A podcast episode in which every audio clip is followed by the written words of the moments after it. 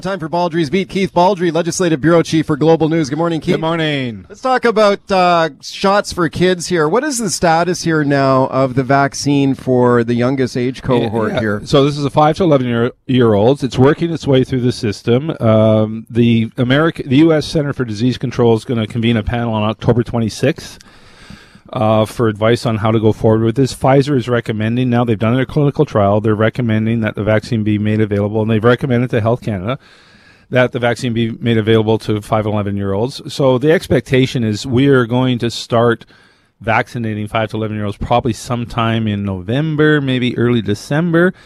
Interestingly, I did a report on Global last night. Look at the 12 to 17 year old vaccination rates around the province. And once again, geography tells the tale, and it'll likely Yeah. tell the tale for 5 to 11 year olds as well. So in Vancouver Coastal, the vaccination rate for first dose was more than 90%, second dose 88%. Very high numbers. Slightly lower in Vancouver Island and Fraser, but still, you know, close to 90% first dose and, and second dose. Different story once you get out of those health authorities. In the north, the first dose was 61% and second uh, second dose 49%. Very low numbers for kids aged 12 to 17 because that, that reflects low vaccinations among their parents. So parents in the north are not getting their teenagers vaccinated with, great numbers, but Right. people in Metro Vancouver and the capital are. I suspect you're going to see the same breakdown with the 5 to 11 year olds. The other uh, also Angus Reid um, our pollster uh, Shachi Kurl had a poll out yesterday that showed only 51% of parents are going to get their kids, their young kids, vaccinated five to 11. They're going to a, a number of people are going to wait, uh, probably longer than what we're seeing with other age cohorts before they get the jab. Okay, Jennifer Whiteside, the BC Education Minister, asked about this this week about the importance of the youngest eight kids getting the vaccine. And here's what she had to say. There is no question that vaccination is the most important layer of protection we have to ensure the safety of everyone in our community. Okay, so that's the education minister there. But like you said, even once they make the vaccine available for kids as young as five years old, there's no guarantee, especially in the north of the province, you'll have a large uptake on it. No, I'm, in fact, in the north, I don't think you will see an up, uptake Yeah. on it because we're not seeing an uptake among adults in Right. much of the north, with the exception of the northwest. Kitimat, Terrace, Prince Rupert, all high vaccination rates, which is why they've been exempted from the health restrictions that are in place for Prince George, Vanderhoof, Dawson Creek, Fort St. John, where there's lower vaccination rates. Uh, and again, I think you're going to see that with the with the five to eleven year olds as well. Okay, Justin Trudeau yesterday making his overdue visit to the Mm-hmm. Tk'emlúps First Nation, and it was interesting to watch the the chief there, Rosanne Casimir, on on stage with Trudeau. Rosanne roasted him. Oh man, she just let him have it while he was sitting there for him going on vacation Yep. on uh, the first uh, day of Truth and Reconciliation. So here's how that sounded. So here she is, Rosanne Casimir, the Tk'emlúps uh, Nation first uh, chief, just sticking it to Trudeau here, and Trudeau sitting right beside her. Have a listen to this.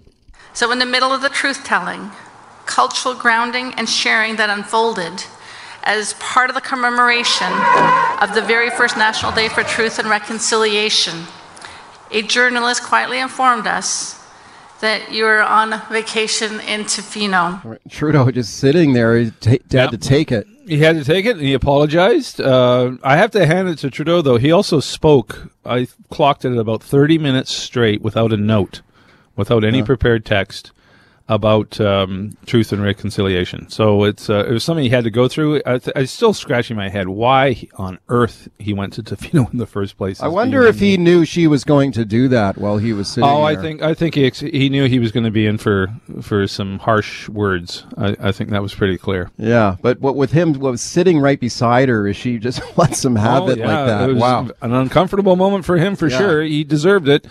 But again, um, he sat there, and uh, Trudeau's got a unique ability to turn an event into something else than what was originally planned. And I think he pulled it off yesterday. Again, speaking 30 minutes without a note, without any prepared text, and uh, about one issue. And not many people can do that. Okay, speaking of getting roasted, I thought Adrian Dix and, the NDP government yesterday in question period in the BC legislature, really taking a lot of heat over uh, delayed booster shots for seniors who li- are living in long-term care. Uh, the Liberals pointing to a document from the Fraser Health Authority that said that uh, they wouldn't have completed booster shots in long-term care until mid-December, which seems extraordinary, especially when you think that it's recommended you get that third booster dose six months after your second dose, Mm-hmm. right? And a lot of people in BC in long-term care homes were getting their second shot in January. It's a lot more than six months ago. Well, mo- most got their first dose in January, and then First- they got their second dose a couple months out. But still, uh, well more than six months uh, past the second dose. So yeah, the Liberals uh, uh, came down hard on uh, on uh, the NDP yesterday with the second dose delay. That a number of people have uh, yet to receive that third dose. Now, you know.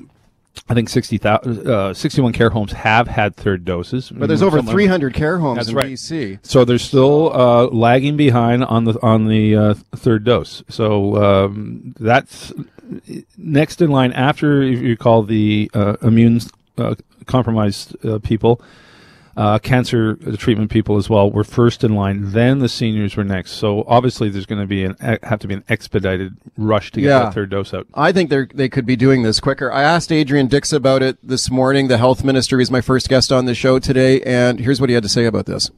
we're moving very quickly to get those uh, shots done. They're important because um, those of us who have family in long-term care care about this very deeply, and they're important to ensure people are safe. And so we're proceeding, proceeding rapidly. And the reason we have to proceed rapidly, amongst other reasons, is that we have an extraordinarily busy time. It's not just long-term care. We're currently providing uh, booster doses or completion doses of first round for about 130,000 clinically vulnerable people.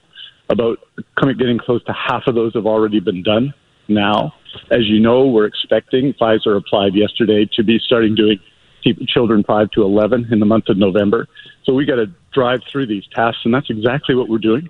Okay, so basically making the case, oh, he says we are doing it rapidly, even though the Liberals Well- are roasting him for not doing it rapidly. Well, a fair point to the liberals. I mean, you, you can't do it fast enough. The other thing that's about to happen is there's we're about to start the flu vaccine program, Yeah. and that's where seniors are also very vulnerable. I mean, quite apart from COVID nineteen, before the pandemic, the number one killer of seniors in long term care homes was the flu, and the flu disappeared last year because of uh, health protocols, masks, all you name it, and likely have fewer cases this year. But we are about to start the flu. In fact, I expect Adrian Dix to make some statements today about rolling out the flu vaccine program for free. They're gonna they're to uh, ramp it up more than last year. There's going to be more doses available than were available last year.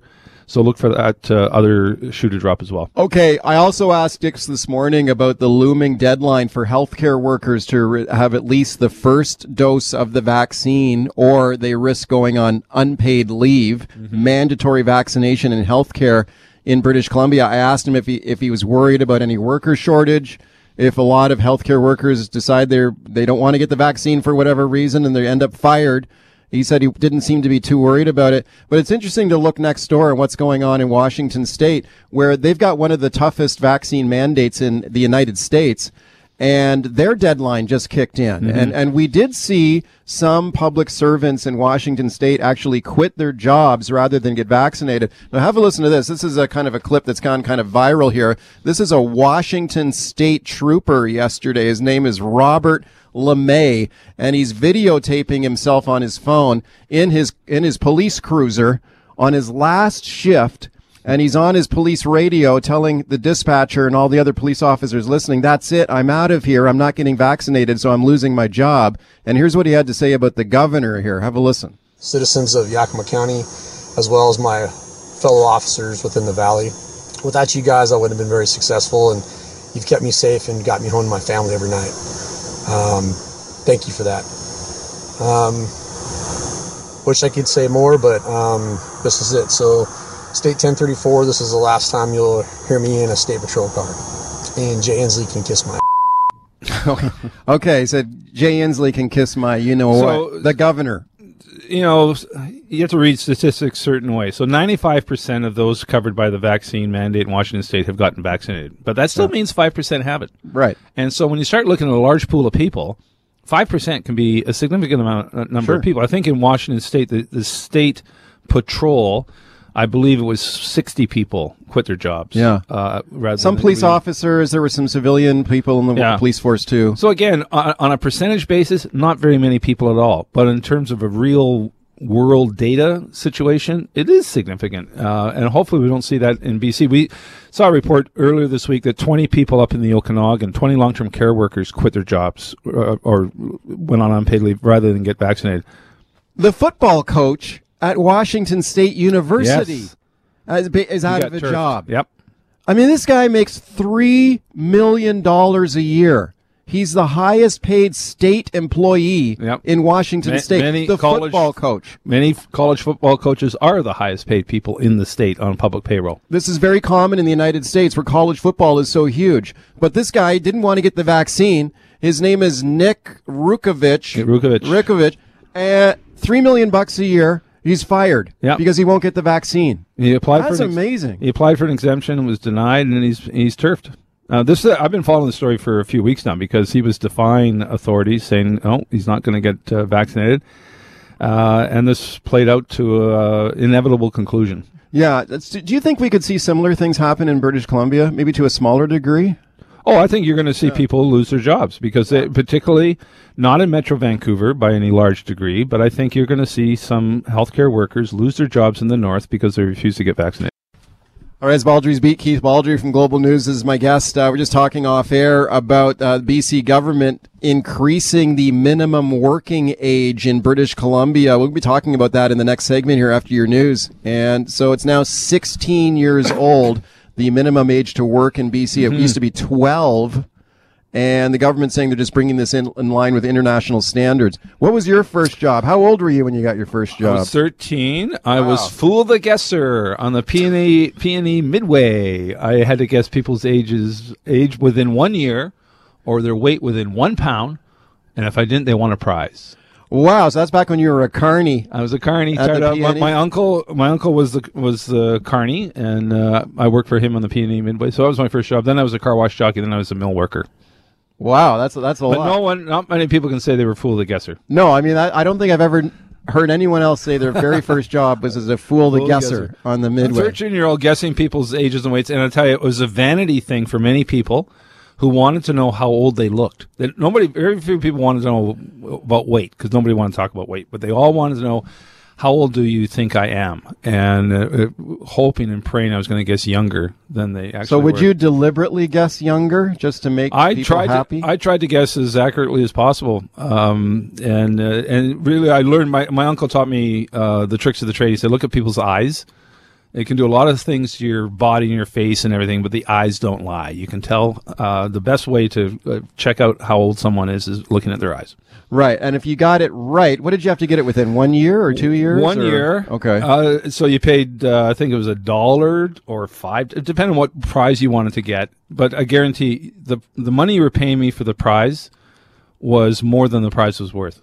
Okay. So it didn't matter if I lost or not. So you won. You won no I matter won what. either way. And I used to, my uncle taught me other ways, uh, l- little other tricks. Look at the wallet when they open the wallet and see if you can spot other things like their, their place of birth, their, their date of birth, and then bet them that you can guess that. And people have no idea. I remember guessing one, one guy opened his wallet and he had his birth certificate there. He's born in Peterborough. And I said, I'll, I'll bet you 10 bucks I can guess where you're born.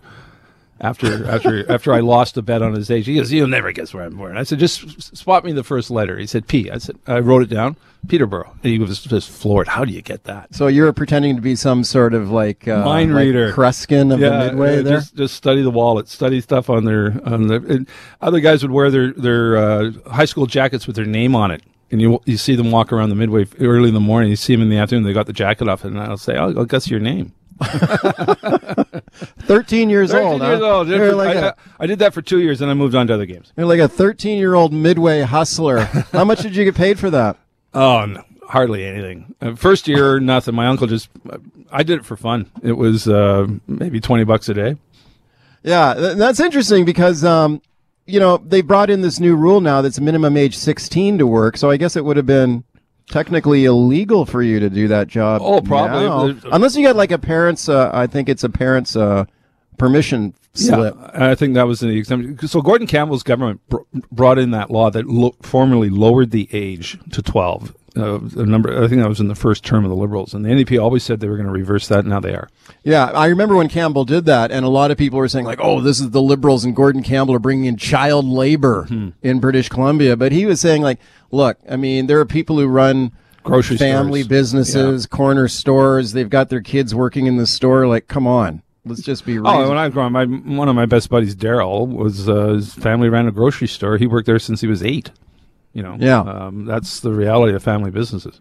Yeah, and uh, we're going to talk about that in the next segment of the show. So get set to call me that on that on, on the open line. You will not have a fool the guesser. I, I'm, I'll be very that. surprised if there's another fool the guesser who pho- who phones in.